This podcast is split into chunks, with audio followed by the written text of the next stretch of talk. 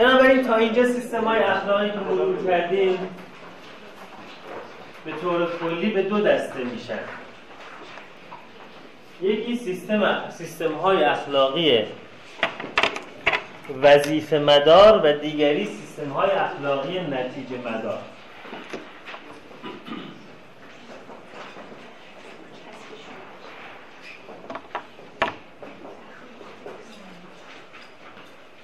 سیستم اخلاقی وظیفه مدار میگه اخلاق چیزی است مطلق. شما باید مقید به اخلاق باشید.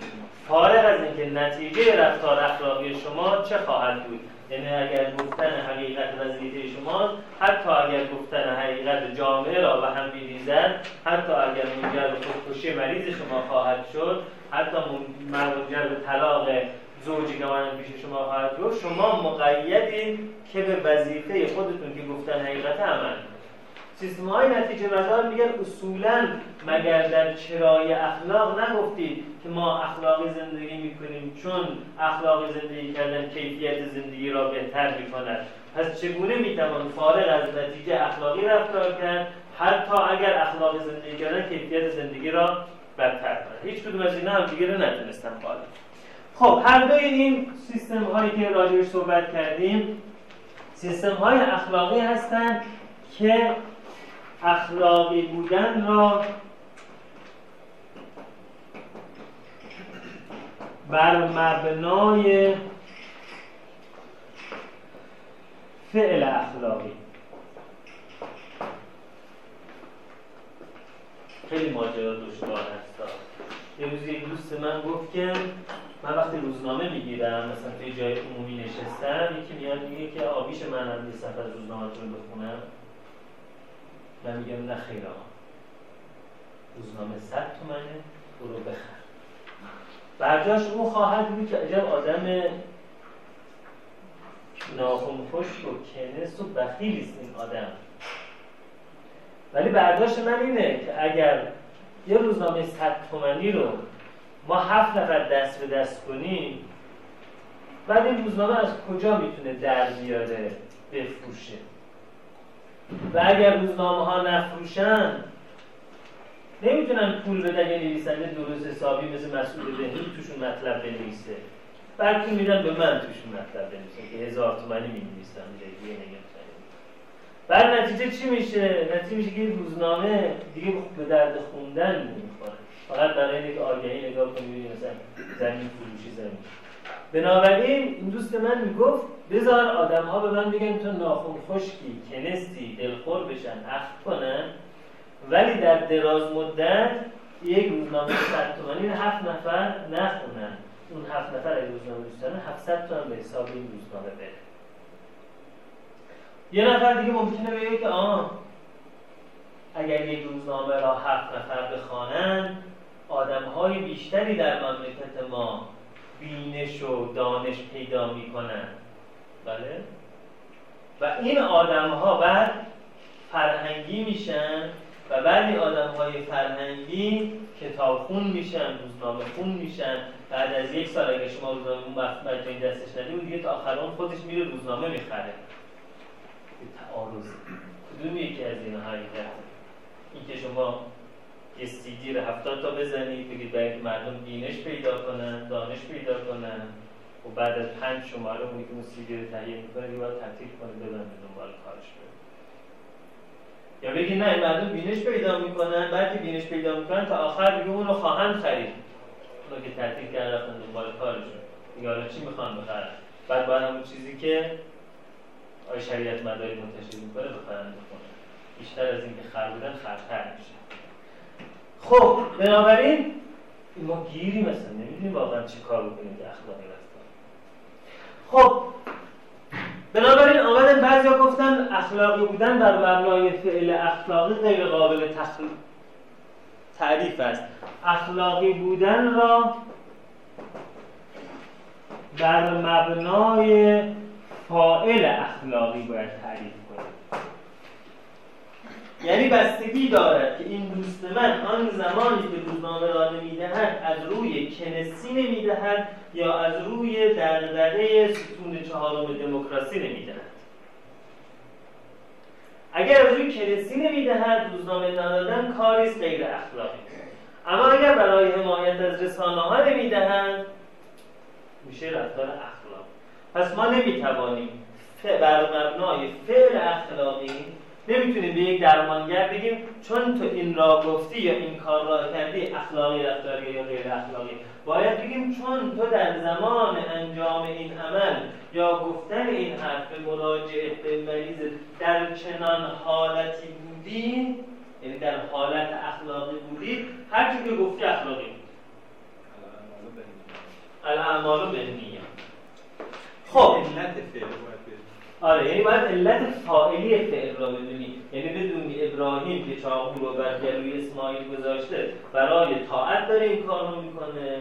یا اون آدم که چاقو بر گلوی اون آدم رو گذاشته از روی خشم داره این کار می‌کنه. همون چیزی که مثلا بگن که حضرت علی امر ابن عبدالود رو اول سر نبرید بلند شد تا خشمش فروکش کرد بعد آمد سرش برید. یعنی اعتقاد به فاعل اخلاقی. یعنی من اگر امر ابن عبدالود رو سر ببرم در جنگ احزاب گرچه کشتن اون هست که دشمن هست اما چون من از روی خشم و کینه تو انداخته تو صورتم دارم می‌کشم رفتار غیر اخلاقی.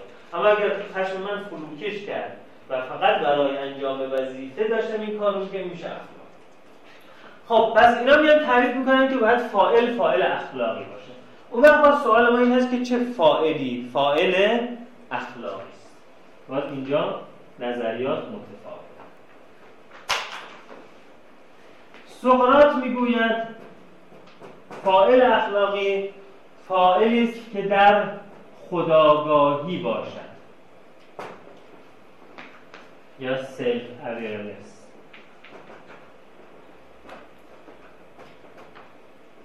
یعنی آنگاه که در حال عمل است خودش ناظر بر عمل خودش باشه و در حال سنجش باشه که من این کار رو از خشم می‌کنم. یا از مهر می‌کنم این کار به خاطر پول دارم می‌کنم یا به خاطر وظیفه اجتماعی دارم این کار رو از رو کنسی دارم می‌کنم یا از رو تفکر فرهنگی که دارم میگه همینقدر یه نفر در حال عمل این در حال عمل رو من بهش تاکید میگم چون خیلی از ما یک سال بعد میشیم مرور می‌کنیم میگیم آها اون موقع من نفهمیدم به خاطر هرسم گرفته بودم اون صرف نیست. صرف صرف اویرنس یعنی همین الان که داریم این حرف رو می‌زنم بفهمم به زور هرسم داره این حرف رو می‌زنم یا دلسوزی و هم داره این حرف رو می‌زنم این حرف رو می‌زنم که اذیت کنم کسی رو یا این حرف رو می‌زنم که بیدار کنم کسی رو. در حال انجام عمل خداگاه باشه این حرفی که سقراط می‌زنه. شاگرد معروف سقراط که بود؟ افلاطون. افلاطون می‌گوید فاعل اخلاقی در صورتی فاعل فاعل اخلاقی است. که در حال از خود گذشتگی باشد. اما بحث عشق افلاطونی که خیلی مرد.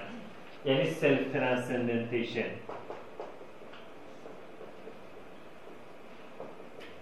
که گفتیم آقای دکتر الکسیس کارل هم یکی از تعریف های اخلاقی بودن یعنی دیگه اون موقعی که تو داری این کار رو می‌کنی بیشتر در خودت رو داری یا بیشتر در دیگران رو داری؟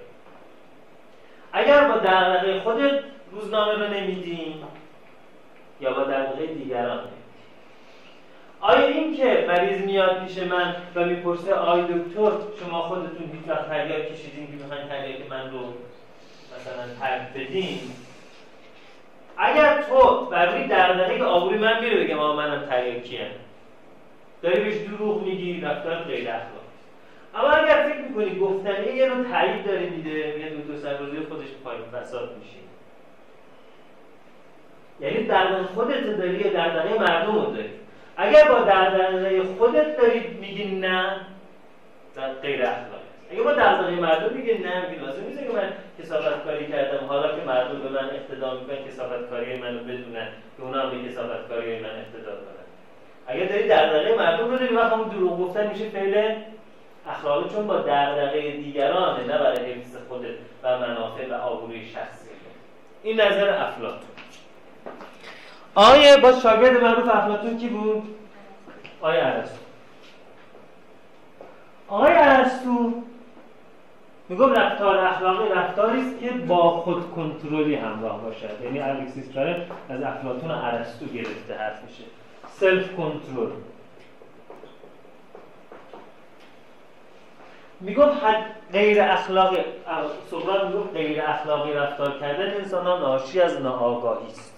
اگر انسان ها آگاه باشند به اینکه این رفتار زشت است زشتیش رو ببینن.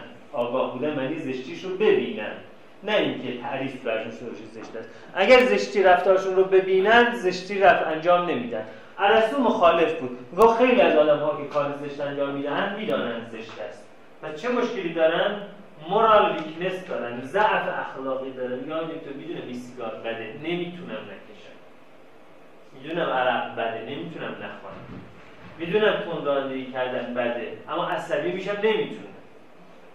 بنابراین ارسطو اعتقاد داشت که علت بدی انسان ها ناآگاهی نیست. علت بدیشون ضعف اخلاقی است که قدرت کنترل خود ندارن.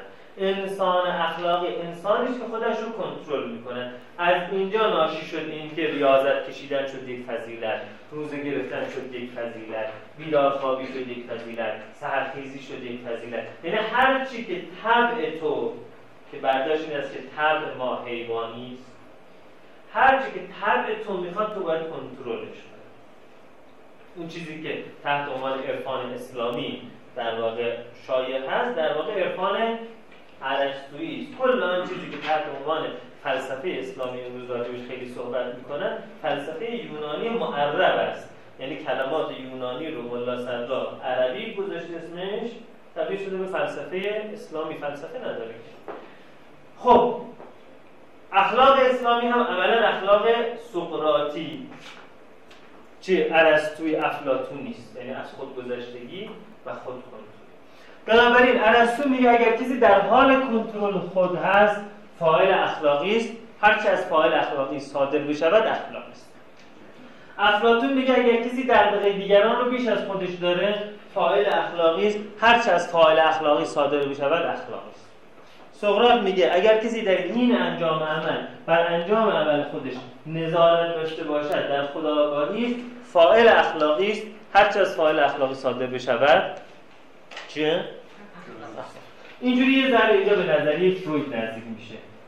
فروید روانکاو رو تعریف می‌کند به جای اینکه روانکاوی را تعریف کند.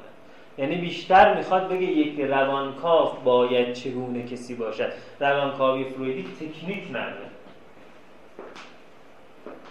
میگه اگر کسی بنابراین عملا اون چیزی که فروید میگه این هست. میگه اگر این آدم درمانگر باشد اونی که اونجا نشسته درمان می‌شود. فقط بیاد پیش این آدم رو بره. دیشب من و آقای دکتر در واقع در ادامه فرمایشات شما توی کلاس با هم دیگه دوچار یه سوء تفاهمی در برداشت از صورت شما چون شما شیر می‌دادید به من حق با حالا من برعکس میگم که نظر ایشون ارز کنم که صحبت سر این بود که شما فرمودید شما پرسش کردید که خب این در واقع چه چیزی روان پزشک هایی که سکولار پریست بودن به جای دین نشاندن و بر اساس اون تونستن همون افکت های درمان بخش رو بذارن. بعد خب ولی پاسخ شفاف داده نشد. تلویحا من برداشت کردم که همون مکتب همون چه که همون ساختاری که ترسیم کرد در ذهن خودش از مثلا ناخودآگاه و و و که احتمالا یک تناظری هم در ذهن بیمار داره. آقای دکتر میفرمودن که گمان نمی‌کنم منظور استاد این بوده باشه چون که هرگز اون بیمار مثل فروید معتقد به اون مکتب نمیشه و درمان میشه. یا حتی خبره. یا حتی بیخبر احتمالا. من گفتم که ولی شاید مثلا منظور شما این باشه. حالا من بحث خودم رو منعکس کنم شاید منظور شما این باشه که در سیر اون درمان اون طرف لااقل اون نقاط تناظرش هدف قرار می‌گیره یا برای خودش هم توجهش معطوف میشه به اون نقاط متناظری که در ذهن فرویده. ولی خب همین شکلی ما موندیم. نفهمیدیم آخر برداشت ایشون درسته یا نه. حالا این مدام تا آخر این شکلی میمونه این هرچی من بیشتر حرف بزنم برای این گربه ها وقتی می‌خوان که این گربه خیلی مزاحم بعضی گربه ها مزاحم بعضی گربه ها گربه های خوبیه. یعنی عادت گربه که زیر پله های ما هست ما آشغال اون میریزیم میاد می‌خوره ما خیال راحت میشه که احسان و نیکوکاری می‌کنیم به مخلوقات خداوند. هم ما یه درخت تو بریم کاش میشه اون گربه سیر میشه. یه موقع گربه پررو میشه. بیشتر در باز میمونه میاد تو زیر طرف بچه ها میترسن ناراحتی خدا نکرده نجسی اینا میریزه رو زمین. وقتی گربه پر رو میشه اونها باید چیکار کنن؟ گربه رو بعد دورش کنن. اما گربه ها ظاهرا اگر شما بعد این 6 تا معلومت تنبیه راه پیدا می‌کنن برای وقتی می‌خوای یک گربه رو دورش کنید باید روی کیسه گونی کنید که نبینه مسیر. در کیسه ببندید بعد از اونجا به بعضی میگن گربه تو ذهنش مثل کلاه بود. فیلم کلاه قرمزی سرنات دزدیده بودن چشمش بسته بودن می‌فهمید که یک دو سه چهار حال سمت چپ میشه میگه گربه همچین سیستم جهتیابی قوی داره به خاطر سیبیلاش برای همین نمی‌زنن به خاطر حس جهتیابی یک سیبیل ندن گم میشن حواستون بهتر اما ما آخر آخرش راه رو خدا پیدا می‌کنه. بله. خانم باید بخواد کلا یعنی. من مگر مگر مگر اینکه به یه مردی تکیه کنن فقط بعد سوچی و اونه که گفتن الرجال قوانون علی النساء خانم ها اگر یه مرد سجیده تکیه نداشته باشین از پل سرات نمی‌توانید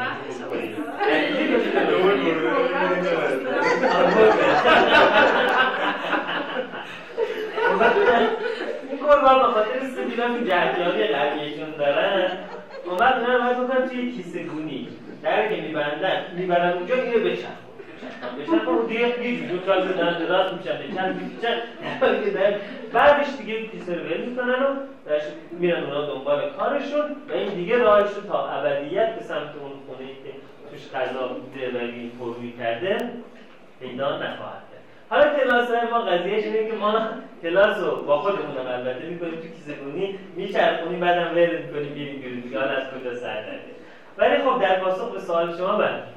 شما صحبت نه من می‌خوام جواب بدم. اگه راجع به گربه الان میگه. مردم الان میگه راجع به سیبیل هم اگه راجع به زناست ارزش صحبت در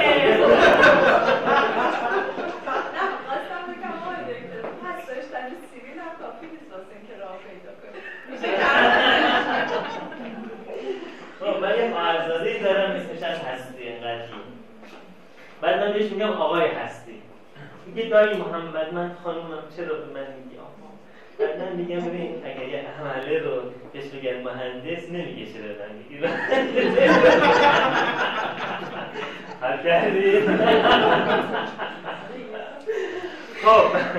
الان خانوما باید حرکت نمادین جلسه.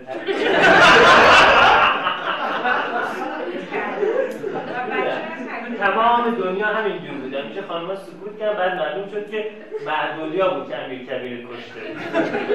پدر هاشون زیر زیرکی با خب بعد ارز کنم خدمت شما. آن بله خیلی وقتا آدم خودش کاری می‌کنه. با یه فلسفه ای اما اون کار عمل می‌کنه با یک فلسفه دیگر. فروید معتقد بود که آن فلسفه من این هست که آدم ها که میان اینجا به خداگاهی برسن برای به خداگاهی برسن چیکار باید بکنن؟ باید خودشون رو بریزن بیرون. قول من خودشون رو استفراغ کنن اینجا. و برای که خودشون استفراغ کنن من نباید تو قضیه دست ببرم. چون اگر دست ببرم خودش کامل استفراغ نمی‌کنه. نگاه می‌کنه. میگه این آقا فمینیسته؟ سلام اول شما. خوب این سلام علیکم. میگه این آقا مثلا فمینیسته من حرفای فمینیستی بزنم بیشتر خوشش میاد. یا این آقا آنتی فمینیسته حرفای آنتی فمینیستی بزنم بیشتر خوشش میاد. بر اون مبنا تصمیم می‌گیره چرا استفراغ کنه. و وقتی آن چیزی استفراغ می‌کنه کاملا خودش نباشه عملا خودش به استفراغ نخواهد که مثل دوستم که دیروز میگم من اینجا خودم حاضرم به یه دوستم نشون اینجا به یه دوستم اینجا به یه دوستم اما کامل حاضر نیستم دوستم منو ببینه. برای اینکه وقتی اینو ببینه من نمی‌شناسه اینم ببینه من نمی‌شناسه. عملا داشت دوستاش فرار می‌کرد. خب؟ بنابراین درمانگر باید کاملا خونسا باشن کاملا خونسا بودن درمانگر منجر می‌شود که این آدم کاملا بتواند خود رو استفراغ کنه. شما اگر خدای نکرده کلمه کدو داشته باشید یا یکی از مریضات کلمه کدو داشته باشه بعد تشریف ببرین به بندازون میدن. مبندازول مثلا بخورید اگر مریضتون مبندازول بخوره بره تو توالت بشینه بعدش فایده نداره. ببین چرا؟ چون اونجا زور می‌زنی کدو کامل دفع نمیشه نصفش بریده میشه اون تهاش که میمونه باز تخم داره توش. بالا میشه دوباره کرم کدوی بعدی باید این مریضی که میبندازه می‌خوره بره توی یک لگن آبی گرم بشینه تا این کرمه تمامش بیاد بیرون. فروید میگه اگر که مریض شما زور بزنه که چه بگوید و چه نگوید خودش رو به طور کامل استفراغ نمی‌کنه. پس مکتب روانکاوی میگه باید درمانگر انقدر نوتر باشه که این آدم هیچ فیدبک درمانگر نگیره که اون وقت بتواند کرمکدوش رو به طور کامل در این کرمکدو کیه؟ خود خود خود منم توی یک محفظه ماسک اجتماعی خودم رو مخفی کردم. حالا خود خودم رو بیرون می‌ریزم می‌بینم. وقتی خودم کامل دیدم به خودآگاهی رسیدم. آدم خودآگاه آدم سالم از دیدگاه روانکاوی اون مدینه فاضله روانکاوی یک مدینه فاضله سقراطی است پس این آدم خوب میشه. یعنی خودآگاه میشه. خب بعد میگن که خب روانکاو می‌تواند سکوت کنند اما چشمش ابروش نفس کشیدنش همه اینها حرف داره. verbal non verbal communication body language بالاخره وقتی که اون میگه من بچه بودم کتک میخوردم این اخم می‌کنه اخمش تاثیر داره اشک تو چشاش میشه تاثیر داره. اگر روانکاو روانکاو باشه خودش بچه‌اش رو کتک می‌زنه. زمانی که شما دارید میگین بابا من بد کتک می‌زد اخم چیز می‌کنه پشیمانی داره. اگر روانکار روانکار باشه که خودش کتک خورده ممکنه اخمش اخم درد باشه یعنی یادآور. پس عملا روانکار باز داره فیدبک میده. فروید گفت خب پس ما یه کار دیگه می‌کنیم. مریضمون میخوابه. روی کاناپه روش به دیوار ما پشت سرش میشیم یعنی در یک روانکاوی فرویدی اصولا درمانجو در دین درمان درمانگر رو نمی‌بینه. یک ساعت حرف می‌زنه درمانگر در یک سایه پشت سرش میشه. تمام این کارا رو چی کرد فروید بلکه فلسفهش این بود که انسانها در خداگاهی انسانهای سالم روانی هستند. که البته همیشه به این نقطه خودش اذعان می‌کرد که نورمالیتی ایز ان یوتوپیا یک مدینه فاضل است. یعنی آخر آخرش هم ما سالم سالم نمیشه یک چیزایی ممکنه بعد پنج سال روانکاوی هم باز تهیش باقی بمونه مدینه فاضل است. انگار فضیلت ما حرکت کردن به سمت مدینه فاضل است. می‌دونیم تحقق مدینه فاضله غیر ممکن است. آدمی در عالم خاکی نمی آید خب بنابراین فروید خودش آن داشت که این خداگاهی به طور کامل محقق نیست. اما روانکاوی مذهبی است که انسانها رو به سمت خداگاهی می‌بره. بنابراین از این نظر خیلی شبیه به مذهب بودیسم. چون بودیسم انسان مذهبی رو انسان آگاه بیدار در هر لحظه هوشیار به رفتارهاش می‌شناسه. پس اولا فروید پایه‌گذاری یه مذهب خود فروید فکر می‌کرد به این خاطره که داره تاثیر می‌ذاره. به چه خاطر؟ به خاطر نوتر بودن و سکوت کردن.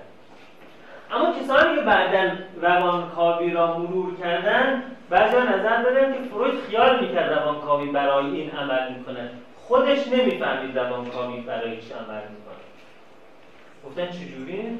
گفتن خب یه فرضی این هست که روانکاوی به این خاطر عمل می‌کنه که آدم خودش رو استفراغ می‌کنه یه فرضی دیگه این هست روانکاو با نوت بودن و با مرتب خودش رو پاییدن و با روانکاوی مرتب که روانکاو باید خودش اول روانکاوی بشه یعنی خودش استفراغ کنه بعد هر سه سال که روان درمانی می‌کنه دوباره باید بره یه دور روانکاوی بشه تا اون چیزی که مردم استفراغ کردن پاک بشه اونای خودش استفراغ کنه خودش دوباره ببینه. بودن آدمی که چنین آدمی است. یعنی آدمی که در لحظه روانکاوی خداگاه هست و خودش با روانکاوی های مکرر خداگاهی است این آدم آدمی است که یک کاریزمای درمان بخش داره.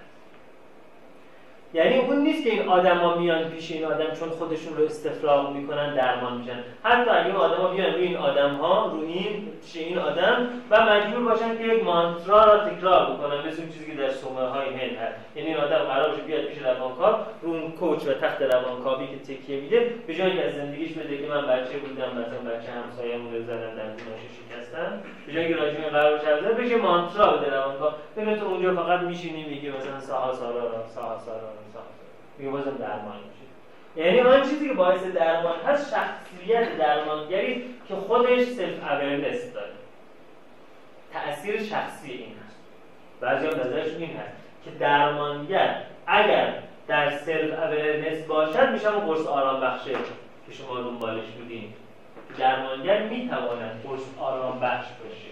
آدمی که خودش در خودآگاهی باشد می‌تواند گورو باشد می‌تواند استاد معنوی باشد می‌تواند قرص آرام بخش باشد. و اونه که داره در روانکاوی تاثیر می‌ذاره این هم یه نظریه بود. و همین خاطر بود که گفتیم فرانس الکساندر که شاگرد فروید بود روش درمان رو کرد corrective emotional experience.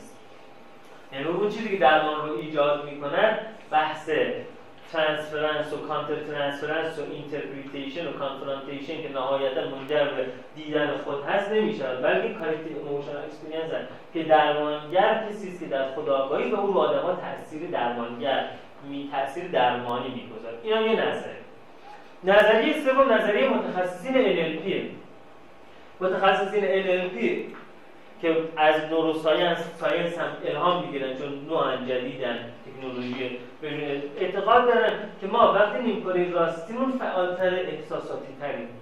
نیمکره چپیمون فعالتره احساساتمون باثباتتر و آرامتر. نیمکره راستمون که فعال شاعریم نیمکره چپمون که فعال حسابداریم. منافعمون رو میسنجیم. گفتن یا نگفتن این حرف منجر به چی می‌شود رو میسنجیم. اما وقتی شاعر هستیم دلمون برای حرف می‌زنه. ما به حرف دلمون گوش می‌کنیم. از قلبمون پیروی می‌کنیم. گفتم در روانکاوی اتفاقی میفته که انقدر آدم بیاد حرف بزنه حرف بزنه حرف بزنه که اون تصویرهای ذهنیش یا تروارهای مال کلی چپه هی مجبور معادل کلامی پیدا کنه. پس عملا انباشتگی حافظه این مموری فایل این از نیمکره راست ضرب چند سال مهاجرت می‌کند به نیمکره چپ. و وقتی روانکاو مرتب به کلمات گیر میده یعنی میگه گفتید پدرتون شکنجه می‌کرد شما رو. بعد این مجبور شکنجه رو باز کنه برش کلمات بیشتری توصیف کنه. عملا روانکاو داره یه کار نوروساینتیفیک و انرژی انجام میده و این هست که ذهن دیداری این و تصویری نیکوراسی رو می‌کنه ذهن نیکوری چپی و وربال و لنگویجین و وقتی این کار رو می‌کنه نورو پترن مغز جابجا جا میشه. و بعد سی بار که راجع به شکنجه صحبت می‌کنه دیگه احساسی که نسبت به شکنجه داره اون احساس قبل نیست. پس شما نگاه می‌کنید روانکاو داره روانکاوی می‌کنه. خودش خیال می‌کنه از این طریق داره عمل می‌کنه. شاگردش خیال می‌کنه نه از اون طریق داره عمل می‌کنه. بعدی ها میگن از اون طریق داره عمل می‌کنه. ما چه می‌دونیم از کجا عمل می‌کنه ما برای چی چیزا سرمون خودشون نفهمیدن ما از کجا خب یعنی من برای چه که تئوری شرعی این چیز هست. خب بعد بالا کویلو سه سال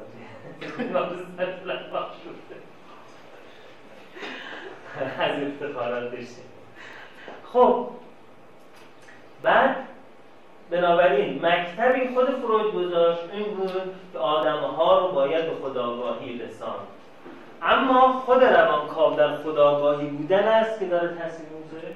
یا اون آدم به روانکاوی می‌رسد داره تاثیر می‌ذاره؟ یعنی اگه یک کامپیوتری اختراع بشه که هی ها رو شوک بده که مجبور بشن هی از خودشون بگن بگن بگن, بگن.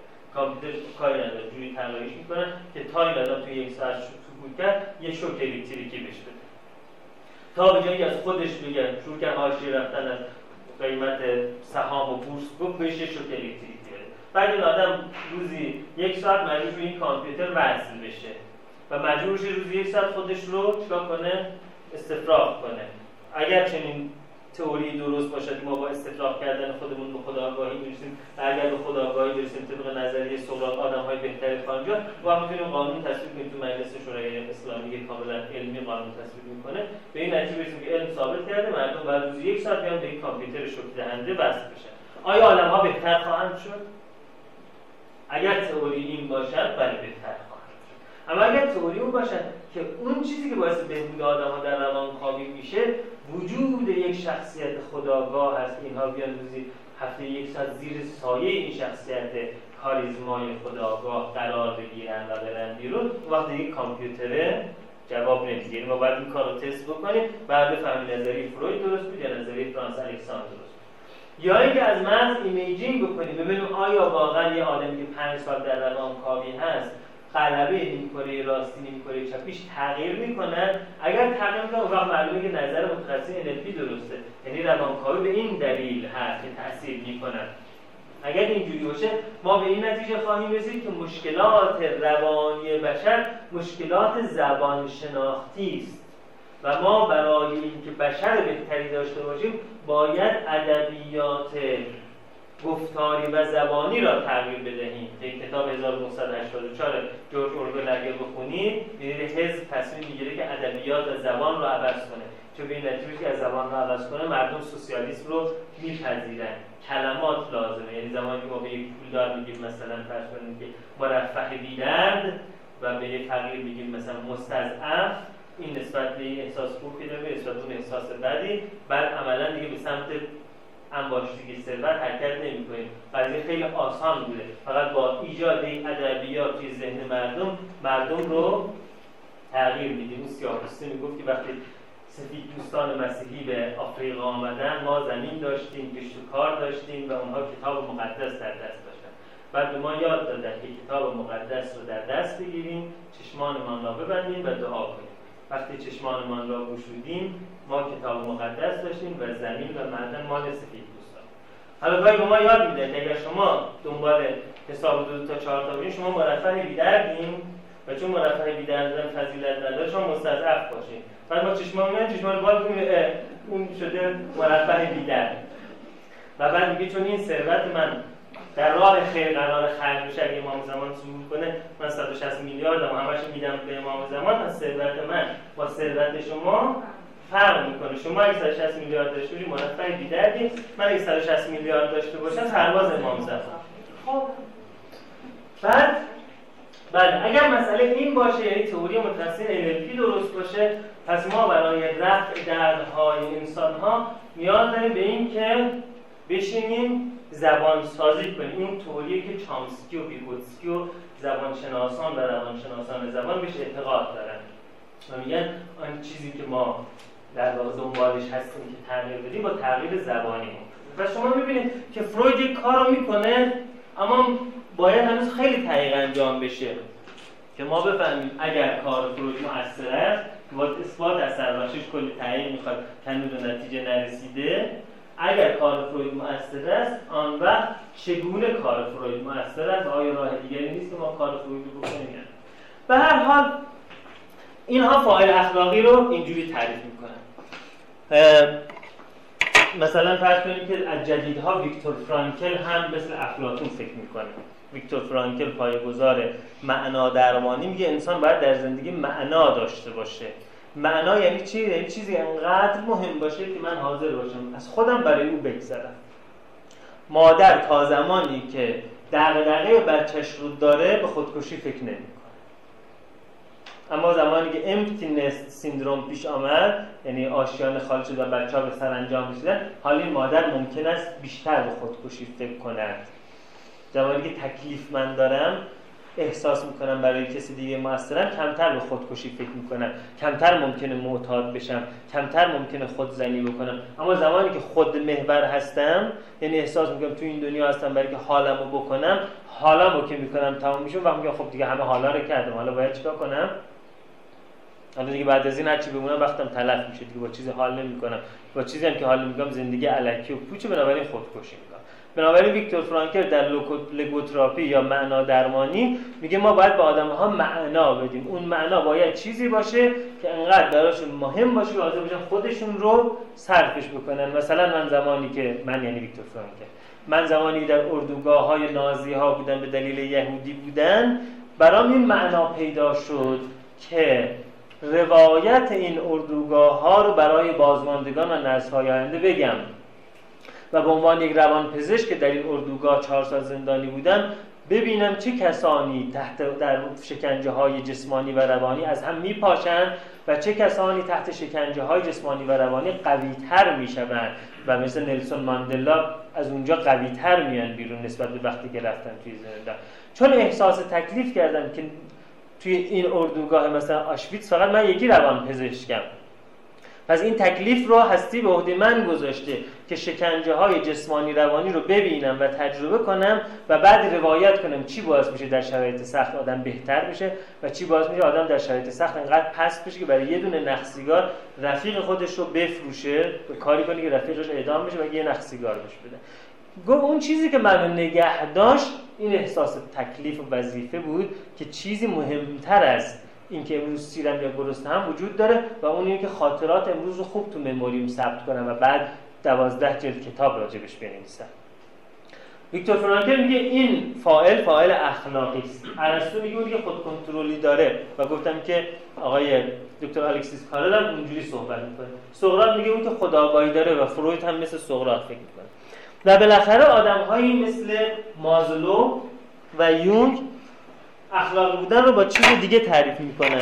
اخلاقی بودن رو با self actualization تعریف می‌کنن. میگن فاعل اخلاقی فاعلی است که در مسیر خودشکوفایی قرار داشته باشد. اگر کسی در حال در مسیر خودشکوفایی است فاعل اخلاقی است. و از فاعل اخلاقی. هر امری صادر بشود هر فعلی صادر بشود فعل اخلاقی. حالا خودشکوفایی چه هست؟ خودشکوفایی. یون اعتقاد داره که هر کدام از ما از آمدن به این دنیا مأموریتی داشته. و زمانی ما شکوفا میشیم که خودمان را به گونه تربیت بکنیم که قادر به انجام آن مأموریت باشیم. پس من برای تربیت خودم باید ببینم چه کار بکنم محور فعل اخلاقی که من در مسیر کشف و fulfillment یا شکوفا کردن اون خود حقیقی خودم باشم. اون چیزی که اوشو هم بهش اعتقاد داره. کتاب های اوشو اگر بخونید اخلاقی که اوشو به مردم تجویز می‌کنه و پائولو کوئیلو به مردم کتاب تجویز می‌کنه اخلاق خودشکوفاییه اولین کتاب معروف و بزرگ پاولو کویلو کیمیاگر بود که مقدمه کیمیاگر با اسم یونگ شروع میشه. یعنی اخلاق یونگی داره. میگه خودت رو باید بذاری شکوفا بشه حالا در مسیر خود شکوفایی ممکن لازم باشه آقای پاول کویلو 300 تا زن رو هم بگیر و طلاق بده. در مسیر خود شکوفاییش چون اون می‌خواد عشق رو کشف کنه. برای کشف کردن عشق چاری نداره. که بارها و بارها تجربهش کنه. و زمانی می‌تونه راوی عشق بشه که عشق رو کامل تجربه کرده باشه. و برای کامل تجربه کردن مثل هر مکتشفی که باید اون وسط یا خودش فدا بشه یا دیگران رو فدا کنه هزینه ای داره اکتشاف دیگه.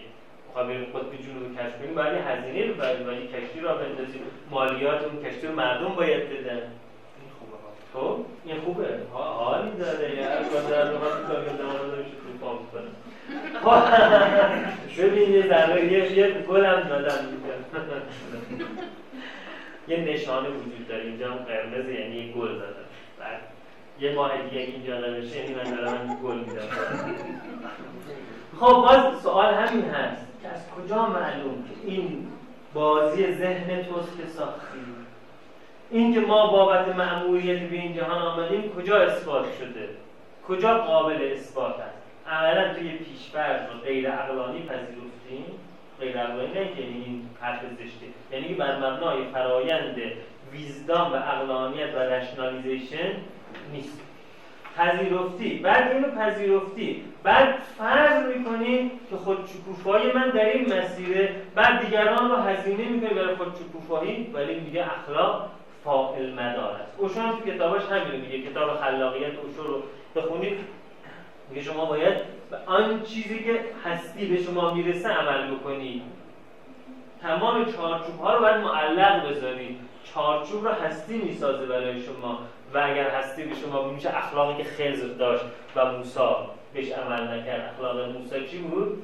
و حسن و ذاتی اعمال معتقد بود. کانتی فکر می‌کرد. اخلاق خضر چی بود؟ به وظیفه خودش و خودشکوفایی فکر می‌کرد. گفت به من رسیده که این رو باید بکشم. حالا آیا این توهم توست؟ آیا این هذیان توست؟ آیا این جوزده شدی دیگران به تو دیکته کردن هیپنوتیزمت کردن و داری آدم می‌کشی و خیال می‌کنی رسالت مذهبی من آدم کشتنه؟ هیچ جا قابل رد و اثبات نیست. برای وقتی اخلاق اخلاق self actualization شد اون وقت زمانی که فاعل اخلاقی در این مسیر داره حرکت می‌کنه. اینجا هست که یونگ تعاملش با مریضهاش با فروید کاملا متفاوته.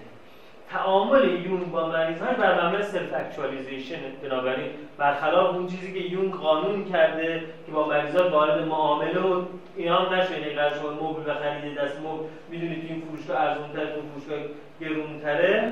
اما این ارزون مریض شماست و در حال روان شما شما حق ندارید برید از اونجا مبل بخرید. باید برید گرونتره رو بخرید ولی با مریضتون وارد معامله نشید. این اخلاق فرویدیه. تا حد این معامله کردن. اما اخلاق یونگی چه اخلاق یونگی یونگ با مریض‌های و شاگرداش وارد سکس هم میشه چه برسه به تجارت.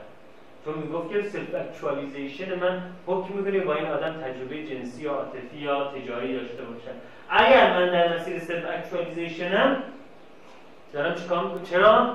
چون مذهب فرویون چه مذهبی بود؟ می‌گفت ناخودآگاه اصل است. یه یون یک جمله مهمه میده یا خدا همان ناخودآگاه است.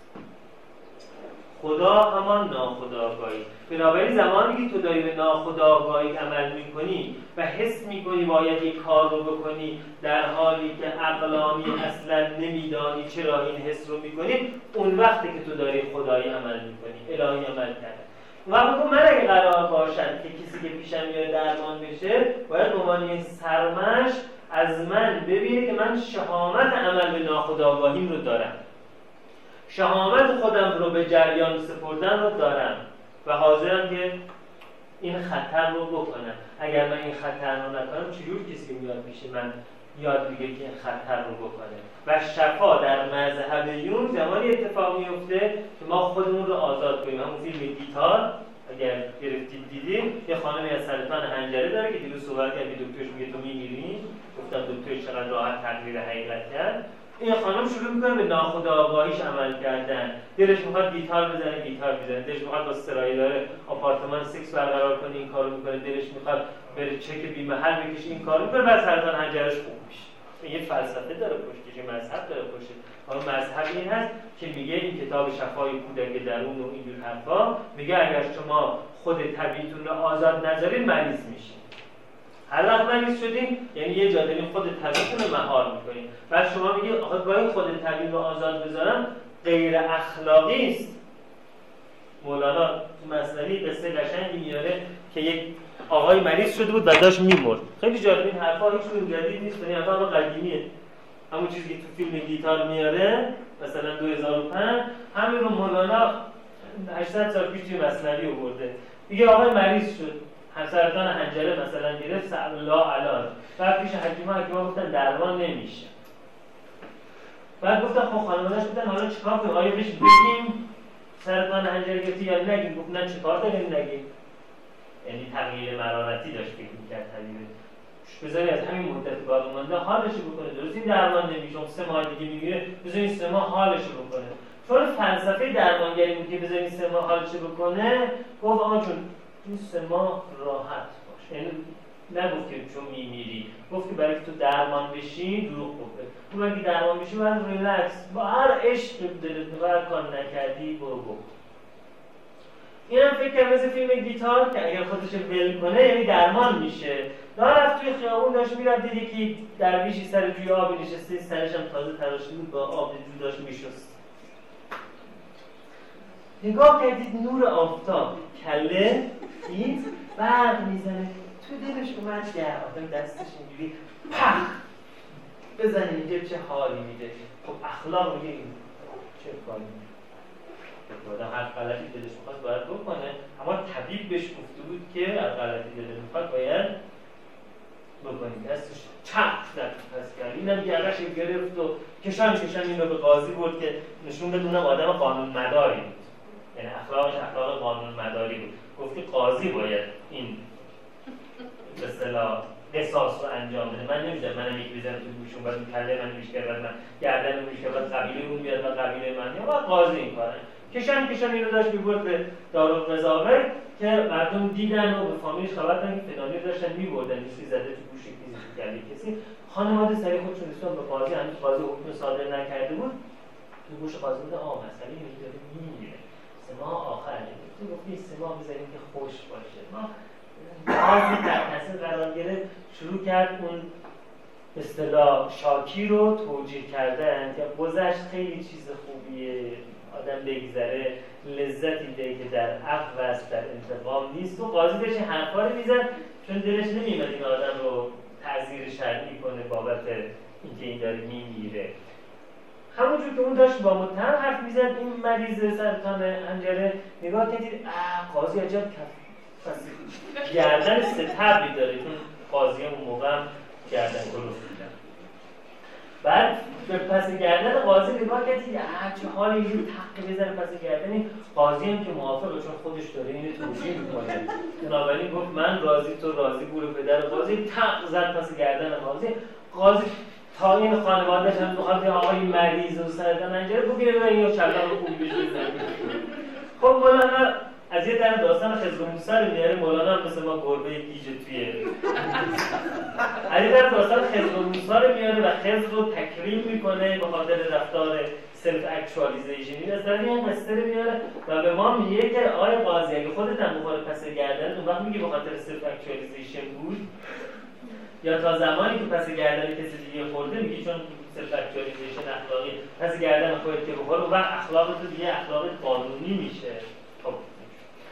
بنابراین این اخلاق اجازه این رو به آدم ها میده؟ از همون زمان میگه شفای آدم ها در آزاد کردن خود طبیعیشون و در سلف اکچوالیزیشنشون اگر خودشون رو مهار کردن یا مریضی جسمانی میگن یا مریضی روانی. دقیقا این تئوری همونی که پارو تو کتاب ورونیکا تصمیم می‌گیرد بمیرد. آمده اگه خوندی دوباره بخونید ورونیکا می‌خواهد بمیرد.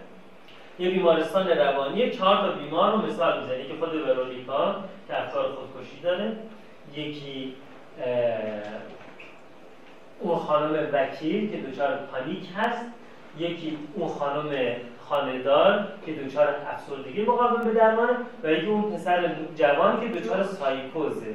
دچار سایکوز و تشخیص اسکیزوفرنی نهایتا در کتابش به چه میشه؟ که بیماری در هر چهارتا اینها برای اینکه یه جایی از actualization و شکوفایی خودشون جلوگیری کردن. و وقتی خودشون رو آزار می‌ذارن پانیکی هم خوب میشه دپرس هم خوب میشه سایکوز اون جوان هم خوب میشه برای دیگه تصمیم می‌گیرد که نمیرد این بر مبنای این تئوری هست. بنابراین حالا ما یه درمانگر. این وسط نشستیم اگر فروزی فکر کنیم میگه از اون مغازه جنس گرونتر بخر ولی از مشتریت نه. اگه یونگی فکر کنیم اگر خودم رو آزاد نذارم که با مراجعم سکس داشته باشم بعد من مریض میشم بعد من مریض میشم اون الگو می‌گیرد و اونم مریض میشه. بعد اگر که آدلری فکر کنیم و اگر که سقراط باشیم اگر افلاطون باشیم حالا مسئله این هست که ما به عنوان یک درمانگر موظفیم اخلاقی درمان کنیم و اخلاق در درمان در نظر گیریم اخلاق هم که کلا حالا ما فقط می‌توانیم یه فلسفه هست که آلمانی به اسم بینزمانگر میاره میگه که ما تنها کاری که می‌تونیم بکنیم در این تشتت آراء بشری و ناآگاهی عمده بشری که ناشی از اینه که نمی‌دانیم از کجا آمدیم نمی‌دونیم به کجا خواهیم رفت نمی‌دانیم چرا آمدیم و هر کس که در این رابطه تئوری هم داده به قول خیام هر کس سخنی از سر سودا گفته است. خب اگر بخوایم سودایی ها رو بذاریم کنار نمی‌دانیم از کجا آمدیم نمی‌دانیم به کجا خواهیم رفت و نمی‌دانیم چرا هستیم. و در این ناگاهی مطلق که عملا مثل میمونه که شما ندونید توی مسیر جاده اصلا می‌خوایم بریم کجا می‌خوایم بریم مشهد می‌خوایم بریم اصفهان می‌خوایم بریم شیراز بعد قرار قدم به قدم مسیرتون رو تعیین کنید.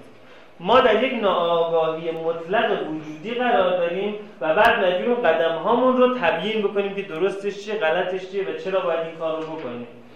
خب اومد بیزمانگر میگه این تشتت آرام که ناشی از این هست که ما در تاریکی مطلق هستیم و با لمس کردن خرطوم فیل و پای فیل و دم فیل باید فیل رو در نظر مجسم کنیم که وقتی پرده بیفتد و چراغ روشن بشود ببینیم هیچ کدوم ما نتونستیم فیل رو ببینیم بلکه هر کدوم ما جزئی از فیل رو دیدیم. اون چیزی که خیام میگه که هست در پس پرده گفتگوی من و تو چون پرده برافتد نه تو مانی و نه من اسرار ازل نه تو دانی و نه من وین حل معما نه تو دانی و نه من. ما, ما هیچی نمی‌دونیم. حالا بس باید چه کار بکنیم؟ ما مجبوریم به زندگی و زندگی ضرورتا ما رو ملزم به انتخاب می‌کنن و اما ما نمی‌دانیم چه انتخاب کنیم ویلزانگر میگه یه فلسفه جدیدی میارن. به اسم از ایف فیلاسفی میگه تو خیال کن از یعنی انگار که. میگه تو انگار کن که یکی از این فلسفه ها درسته. از هر کدوم حال می‌کنی انتخابی اگر چیش کنم حال می‌کنی از همه حال می‌کنی شیر یا خط بنداز هیچ فرقی نمی‌کنه. شیر یا خط بنداز. ولی بالاخره یکیش انتخاب کنه تشتت درت میاره. همونی که انتخاب می‌کنی دیگه بالا غیرتن به همون مقید باش یعنی اگه قماربازی قمارباز باش. اگر روحانی هستی روحانی باش. روحانی قمارباز نباش. قمارباز روحانی هم نباش. بالا غیرتا سر بساط تریاک با من نشین ما رو نصیحت کن. بالا غیرتا رو منبر دنبال منافع خودت نباش. اگر روحانی هستی روحانی باش. اگه تریاکی هستی تریاکی باش. میگه از این فلسفی رو در نظر بگیر. بگو این رو من اتخاذ می‌کنم. حالا یا بر مبنای طبعم یا بر مبنای منافعم یا بر مبنای شریعت به همون مقید حداقلش اینه که خیالت راحت میشه. بگه آقا ما فرویدی هستیم. میگن آقا فروید خودش هم نمی‌دونست کارش چقدر موثر یا موثر یا نه. خودش هم تا آخر اون بار ازش کرده. و همین چیزایی که تو میگی درسته. خودش هم در تشتت بود. اما من می‌خوام تشتت نجوری من فرویدیم. من نگاه می‌کنم آخرین دستور های فروید چی بوده؟ من تا آخر سر اون درمان می‌کنم. اون یکم میگه من یونگی نگاه می‌کنم آقا یون چی کار کرده؟ حالا میگم بابا خود یون افسرده شد خود یون کارش ول کرد خود یون یه مدتی تو ساحل کافی شاپ باز کرد با باسته ها بازی می‌کرد. خود یون این بود. ما کاری نداریم خود یون چی؟ ما یونگی هستیم چون ما در تشکل نجات خب این بیزوانگر میشه تکلیف خودتون اینجوری روشن کنید. چی خطتون می‌کنید انتخابتون می‌کنید. دیگه همون حداقل اینه که دیگه رو صندلی تراپیستی میشینین همش دغدغه درست و غلط چه بکنم چه کنم چه کنم نداریم. ما تو شهرمون زایدان دو تا چهارراه داریم. اسمش قدیمی داره. یکیش اسمش چهارراه مگسی که اونجا قدیما میوه فروشا بودن و کله پاچه فروشا بودن. همین مگس و زنبور بوده. اسم چهارراه ما بودیم چهارراه مگسی یعنی اینقدر عقل نداشتیم می‌ذاریم چهارراه افلاطون بزنیم بی شخصیت بود اما که می‌دیدیم دیگه همون باید بگم. ما بودیم چهارراه مگسی یه چهارراه دیگه داریم اسم چهارراه چه کنم. اونجا یه جایی بودن که بیکارا و علافا اونجا جمع شدن مردم سوریه چهارراه چک کنم. همین الان شما بدین زاهدان حالا اسمش مثلا چهارراه امام خمینی چهارراه مثلا آیت الله مثلا دست نمی‌دونم چهارراه چه. ولی مردم سوار تاکسی میشه میگن چهار چه کنم. شما جا نخورید. نمی‌خوان شما رو بستر واقعا اونجا چهارراه چک کنم. حالا درمانگر اگر طبق ایف از این فیلسوفی عمل کنه حداقل از چهارراه چه کنم به چهارراه مگسی یعنی حداقل یه چهار رفته. بالاتر. و اینکه می‌دونی زیرا به همه چی شله در زده است و همه چیز اثبات نشدن اما حداقل میگه این چه کنم چه کنم دیگه اذیتش بعضی از نظریه پردازا باز نظریه دیگه دارن میگن جهان یک سیستم داینامیک است که این نیست که شما جهان رو بشناسید کشف کنید و بعد خودتون رو طبق تنظیم کنید. جهان سیستم داینامیکی است که خودش رو بسته به اینکه شما چه کسی باشید تغییر می‌دهد. یعنی اگر شما مهربان باشید جهان مهربان می شود اگر شما سختگیر باشید جهان سختگیر می شود اگر شما ماتریالیسم باشید جهان ماتریالیسم می شود یعنی جهان مثل یک سیدی مولتی مدیاست یعنی نیست که توش یه فیلم باشه. یه سری کتاب ها الان اخیرا برای بچه ها چاپ شده یک کتاب قصه است. اما در هر ده صفحه کتاب قصه شما در این انتخاب قرار میده. یعنی اون بچه گیره کتاب می‌کنه میگه خب حالا اگر شما جای تام باشید چه تصمیم می‌گیرید؟ از پنجره میپرید پایین یا با آسانسور میرید یا پلکان میرید بعد دیگه اگر پنجره میپرید برید صفحه 13 رو اگر پلکان میرید صفحه 27 رو اگر آسانسور میرید صفحه 17 رو مثلا می‌کنید صفحه 17 اگه برید آسانسور تو را گیر می‌کنه می‌بینید. صفحه 27 اگر برین میافتین تو رودخونه زنده ایمونید یعنی یک کتابه اما تا آخرش هم ده صفحه پیش میره دو پنج صفحه پیش دوباره انتخاب. یک کتاب اما 17 تا سناریو داره. میگن جهان اینجوریست. یعنی شما نمی‌توانید کشف کنید از کجا آمدم آمدنم بهر چه بود و کجا می‌روم آخر ننمایی وطنم اگر شما طبق از این فلسفی اتخاذ کردید که جهان مهربان است جهان با شما مهربان می‌شود.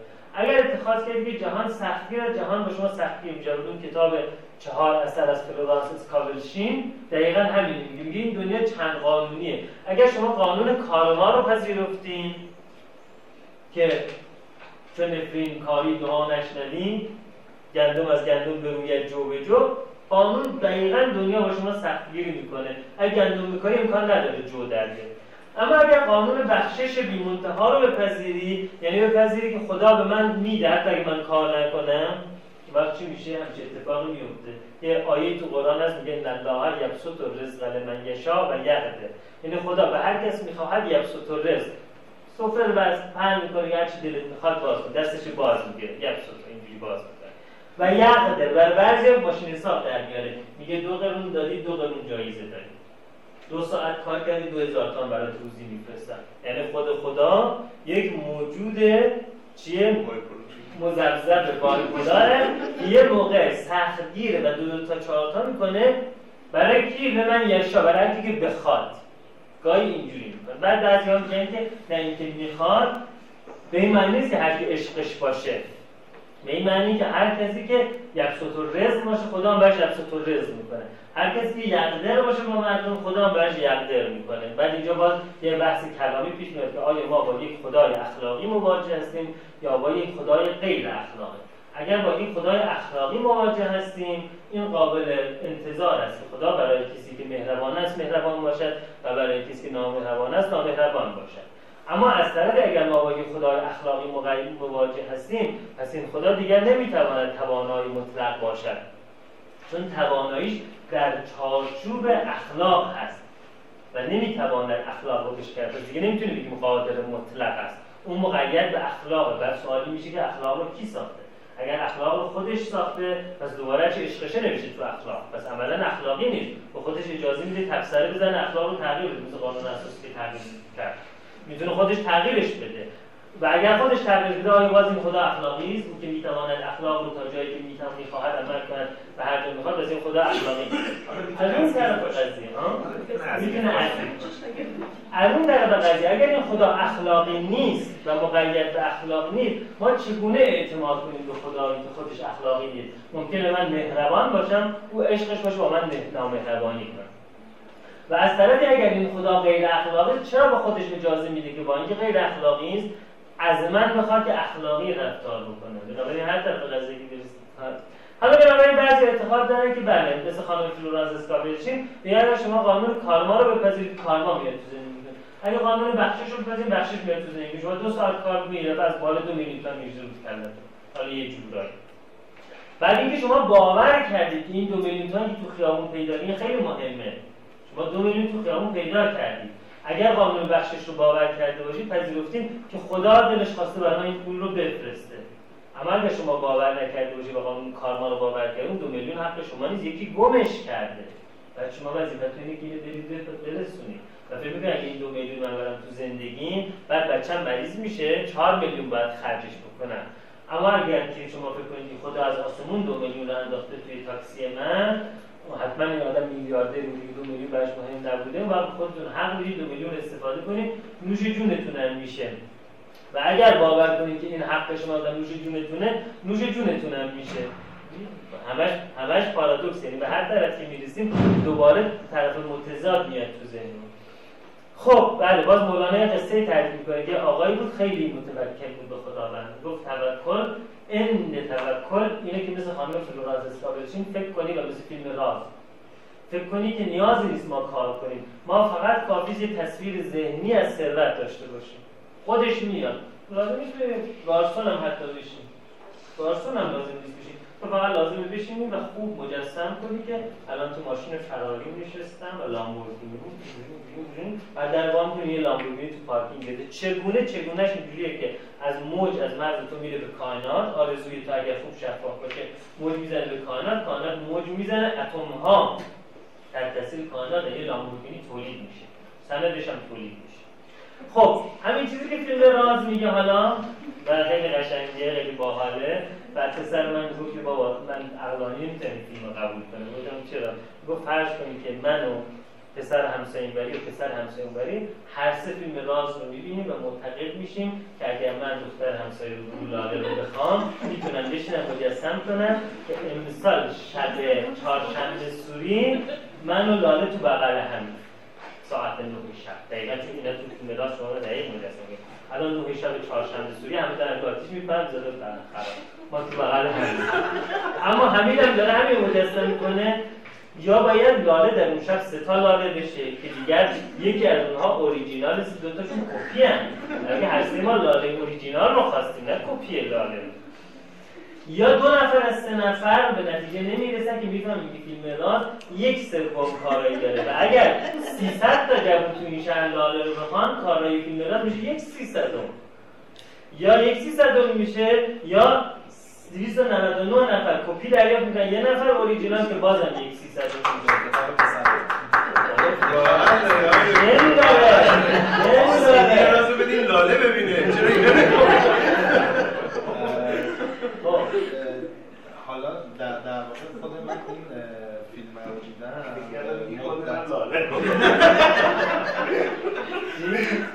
میگه خود منم لاله. اصلا همین بهتره. منم هستم.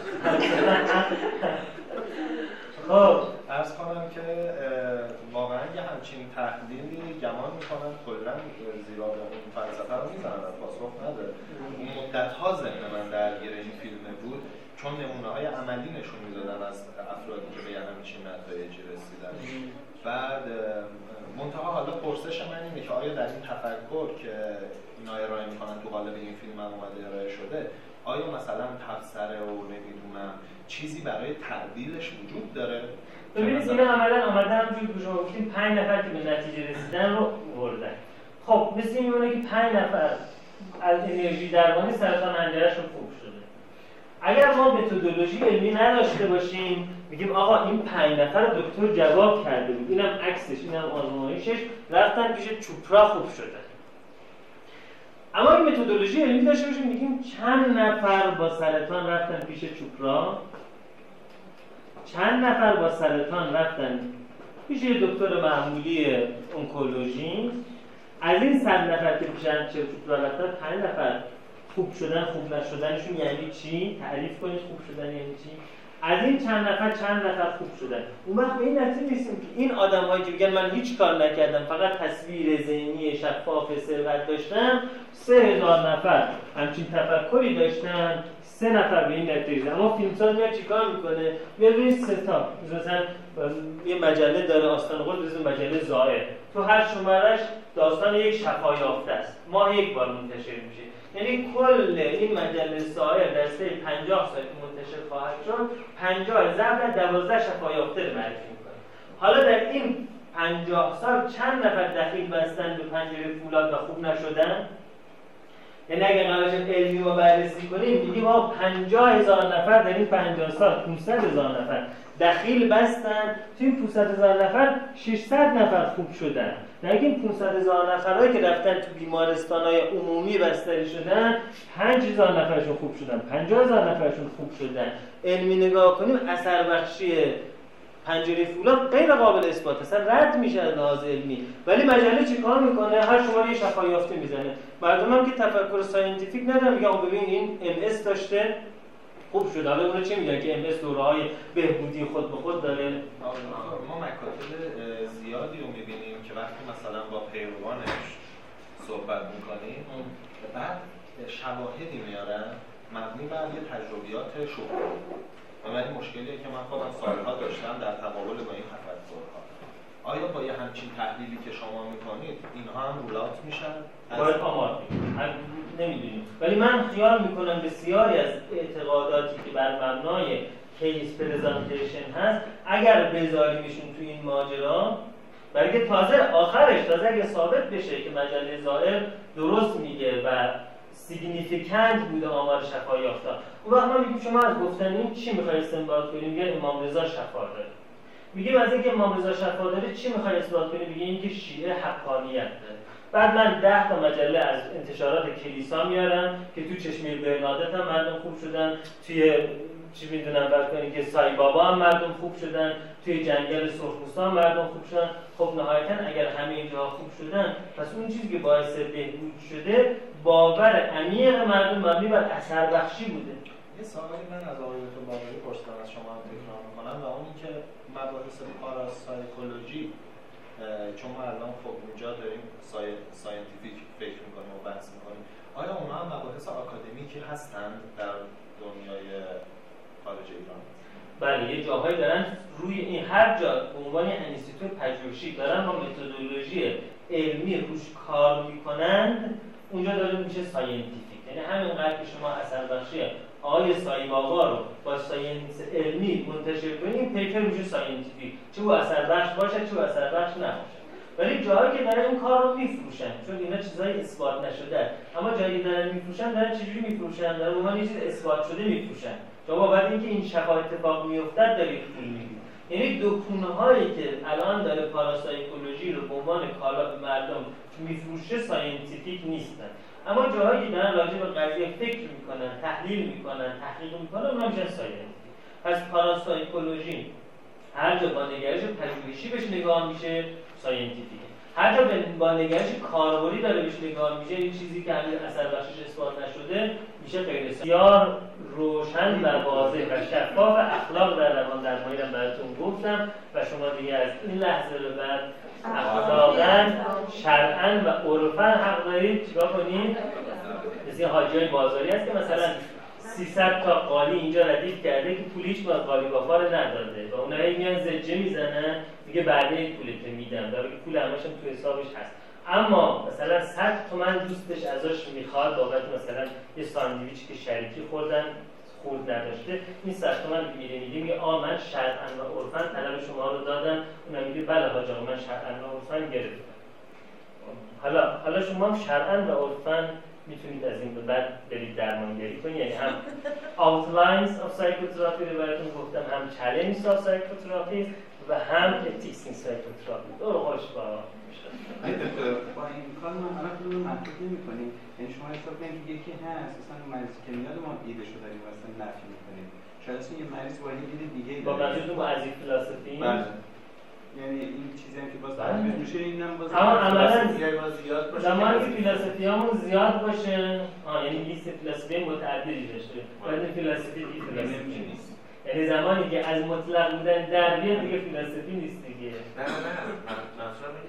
این که دیگه دیگه برگرد. یه از این مجموعه فلسفی باید اونقدر زیاد باشه که از ایفمون از اونجا یه دونه من یه جوری آخه بذارم این مثال برای شما بزنم دکتر میگه ما انقدر باید فلسفی ها رو بدونیم پس از این کنیم. من بالاخره مثلا فرض کنیم تصمیم گرفتم زن بگیرم. مثلا.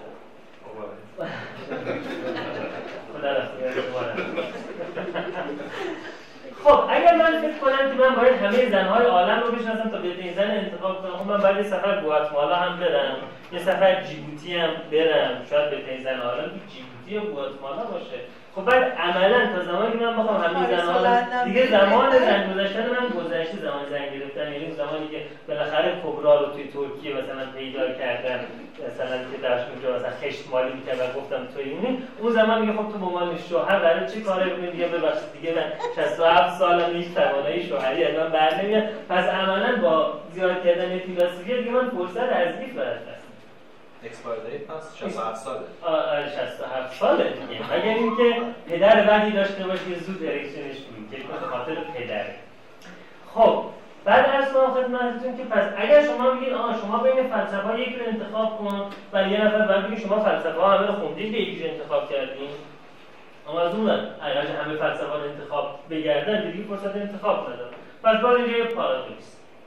اگر شما بخواید بگید که اتخاذ یک فلسفه یا یک اسکول درمانی مرا محدود می‌کنن. میگه اگه شما همه اسکول درمانی بدونی محدودتر میشه یعنی اون میگه نه یونگیه نه فرویدیه نه آدلریه نه مولاناییه نه سیکرت قبول داره مثل من هیچی و هیچی قبول نداره چون خیلی چیزا می‌دونه نمی‌تونه قبول کنه. اون وقت مثل خر تو گل میمونه میگه آقا گارسون بشیم بهتر از این که روان درمانگر برای هر هرچی میگه من 300 تا نظر متناقض دارم که اون حضرت داوود گفت اون حضرت موسی گفته خز اونوری بود موسی اونوری بود. حالا تکلیف من خزریه یا موسویه؟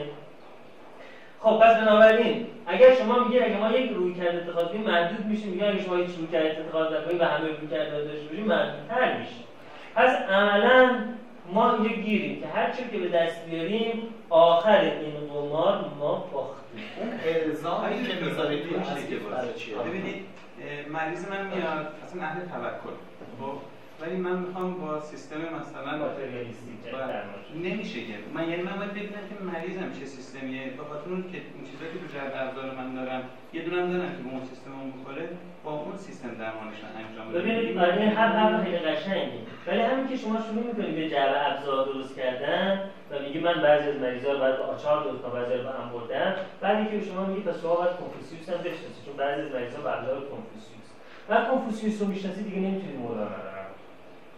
بعد میگن باید تا لاوتسو هم بشناسید. لاوتسو رو که می‌شناسید دیگه نمی‌تونید. عملا شما با هر ابزاری که تو جعبه ابزارتون میاری از قابلیت بعضی از جعبه ابزارا کم ابزارا کم همونجور که شما میگید آدم نیستیم پزشکیم یعنی اون چیز شاید یکی یه چیزی در خودش داره برای خودش برای برای بیمارش که میاد. اون چیزی که خودش هست رو می‌ذاره کنار. یعنی اون فلسفه اون رو می‌گیره بر مبنای فلسفه اون درمانش رو آفرین. اما زمانی که شما فلسفه های زیاد گرفتی وقتی می‌خوای مطابق فلسفهش حرف بزنی non-verbal شما نمی‌تونه انقدر محکم حرف بزنی که شما یونگی هستی و یونگی زندگی می‌کنی و یونگی میمیری و یونگی محشور می‌فهمی شدی بنابراین درسته شما ابزارات زیاد کردی ولی تیزی ابزارات کم شده؟ چطور میشه به صورت ارادی آدم در اون قالب در بیاد؟ من آقای بازم سوال هم بزنم erection ارادیه؟ خب من فکر می‌کنم خیلی که چیزایی که ما داریم میگیم توصیفیه. یعنی ما داریم توصیف می‌کنیم چیزایی رو که اصلا که بسازیم. در نتیجه انتخابی رو هم که میگیم در واقع باید بدونیم اون چیزی که در دل ما میتپه چیه. اونو انتخاب خب الان شما نقطه مقابل دارید دکتر میگه که خب مهم نیست بله. در دل ما چیه؟ مهم میگه چی به درد مریض می‌خوره. آره. این حرف درسته. اما از اون طرف شما میگه اگه چیزی که دل ما نیست سخن که از دل برآید برگردن بر دل نشینن. خب این نقطه مقابله. آیا اینجا در این فرایند درمان بیمار محوره یا درمانگر محور؟ بیمار اگر. بیمار محوره باید ببینید چی به درد اون می‌خوره. اگه درمانگر محوره باید ببینید که شما حقیقت رو چی میده اما بحثی که دیروز گفتم که تو هیپنوتیزم به اصطلاح سنتی شارلاتان ها موفقتر از آدم های علمی و اخلاقی هستن. واقعیت تجربی داده. به- چرا به خاطر که آدم که زیاد می‌داند می‌داند هیپنوتیزم اونقدر چیز قوی نیست. چون می‌داند هیپنوتیزم اونقدر قوی نیست حتی وقتی می‌خواد نقش هیپنوتیزم رو بازی کنه کند بازی می‌کنه.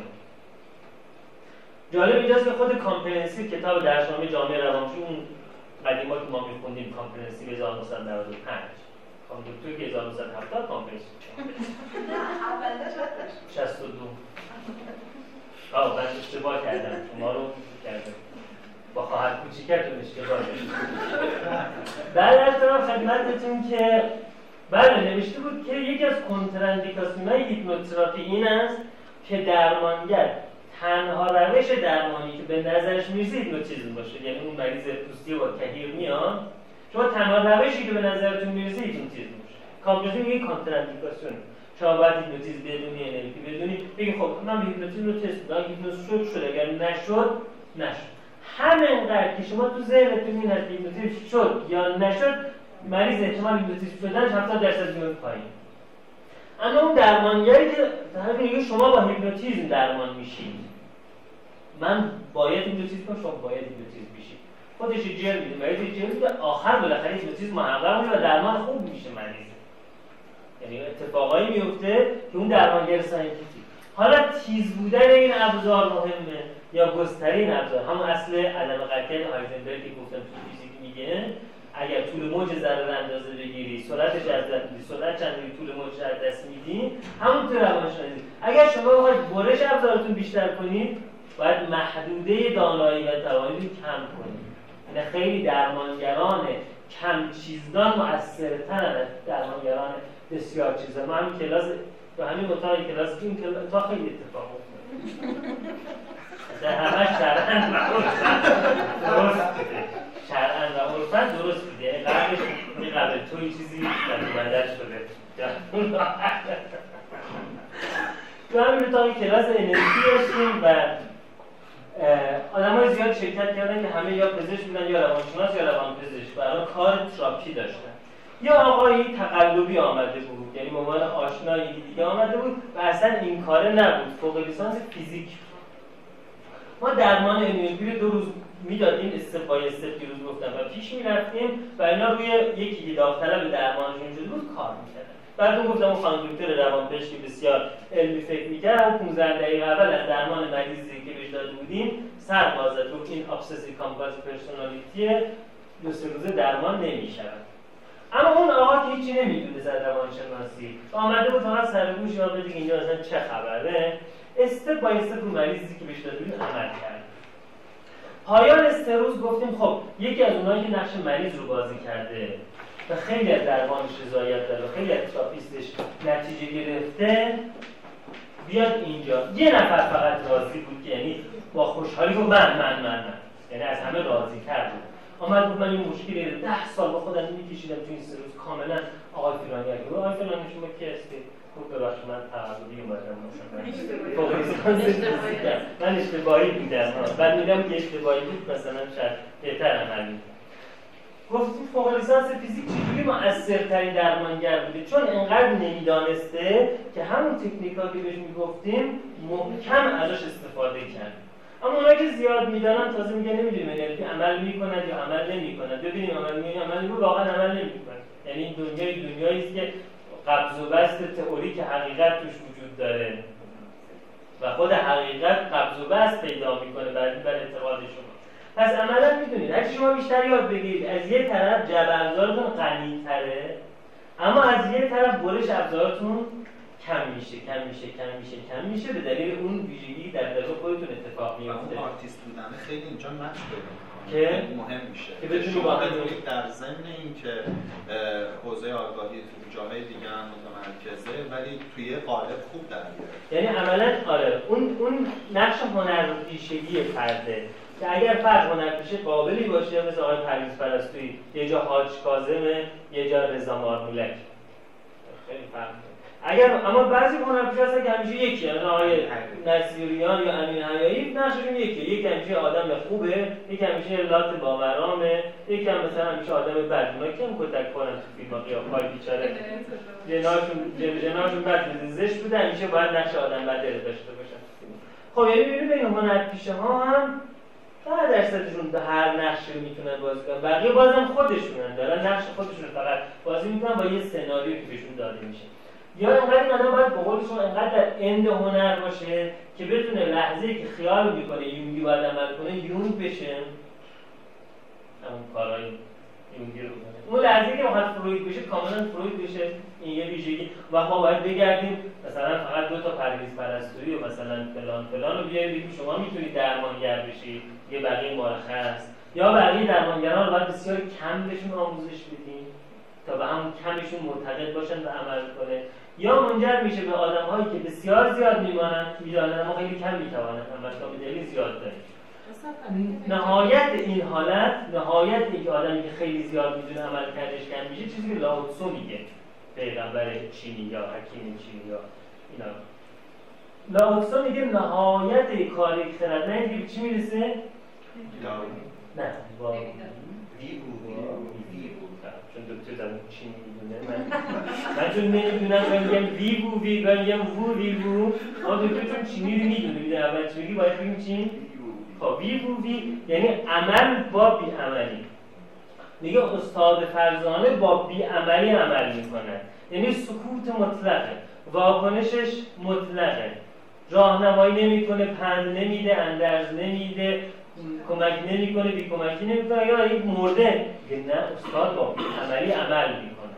یعنی میگه برخلاف چیزی که شما خیال می‌کنی که کسی که به این نقطه می‌رسه که خیلی می‌داند پس هیچ نمی‌تواند بکنه اون آدم سکوتش انقدر تاثیر گذاره که حرف زدن بقیه تاثیر گذاره این می‌رسه اون نوتر بودن که میگه. و گفتم که فرانس الکساندر این این نوتر بودن اون درمانگر فیلسوف بسیاردان ساکت و آرام است که باید بشه آدما پیشش میدن خوب بشن بیان بیرون. این همون چیزی که لاوتسو میگه. میگه شما نترسید فکر کنید من انقدر می‌دانم که نمی‌دونم به مردم چی بگم شما چیزی نگید. ساکت باشید. نگاه بسیاردان خردمند شما از طریق تکنیک و واقعون بی بی عمل می‌کنه. پس عملا باز میمونیم که آیا ما بسیار بدهیم یا کم با این روش بیمار باید دنبال درمانگرایی بچرخه که اون روشی که بهش می‌خوره. این اون تیمی که آوردید همون توپه یعنی مسئول درمان میشه بیمار. نابغه که بودش که پیش هر کدومی که ریاضی دانه بود بله بله. آخری اون جواب میده.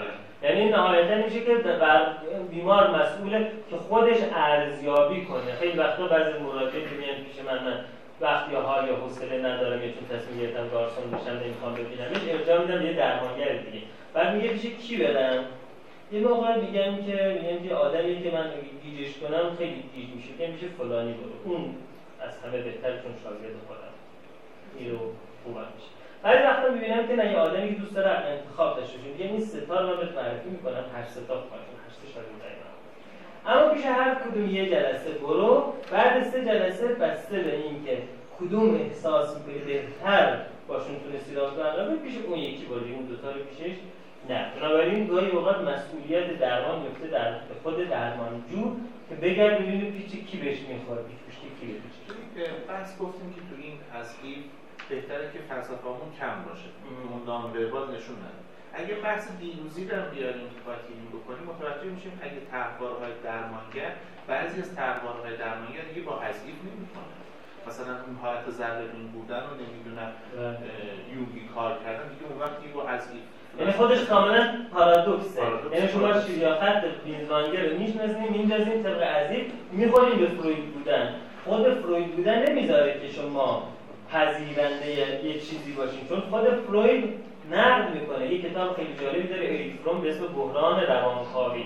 توی کتاب بحران روانکاوی میگه یه تعداد از پیروان فروید اسمشون شد ارتودکس فرویدیان فرویدی های راستین ارتودکس که سنتی رفتار می‌کنن یه تعدادشون شد نئو فرویدیان مثل من و من یعنی اریک فروم مثل من و کارن هورنای و آنا فروید و مثلا فلان. نه آنا که هر تابع باباش بود یعنی هر روز بعدش آمدن تو یک دم شدن نان فروید مثل یون بساتش جمع کرد هستیرش رو از این دیر رفت بیرون برای خودش یه دیر تاسیس کرد.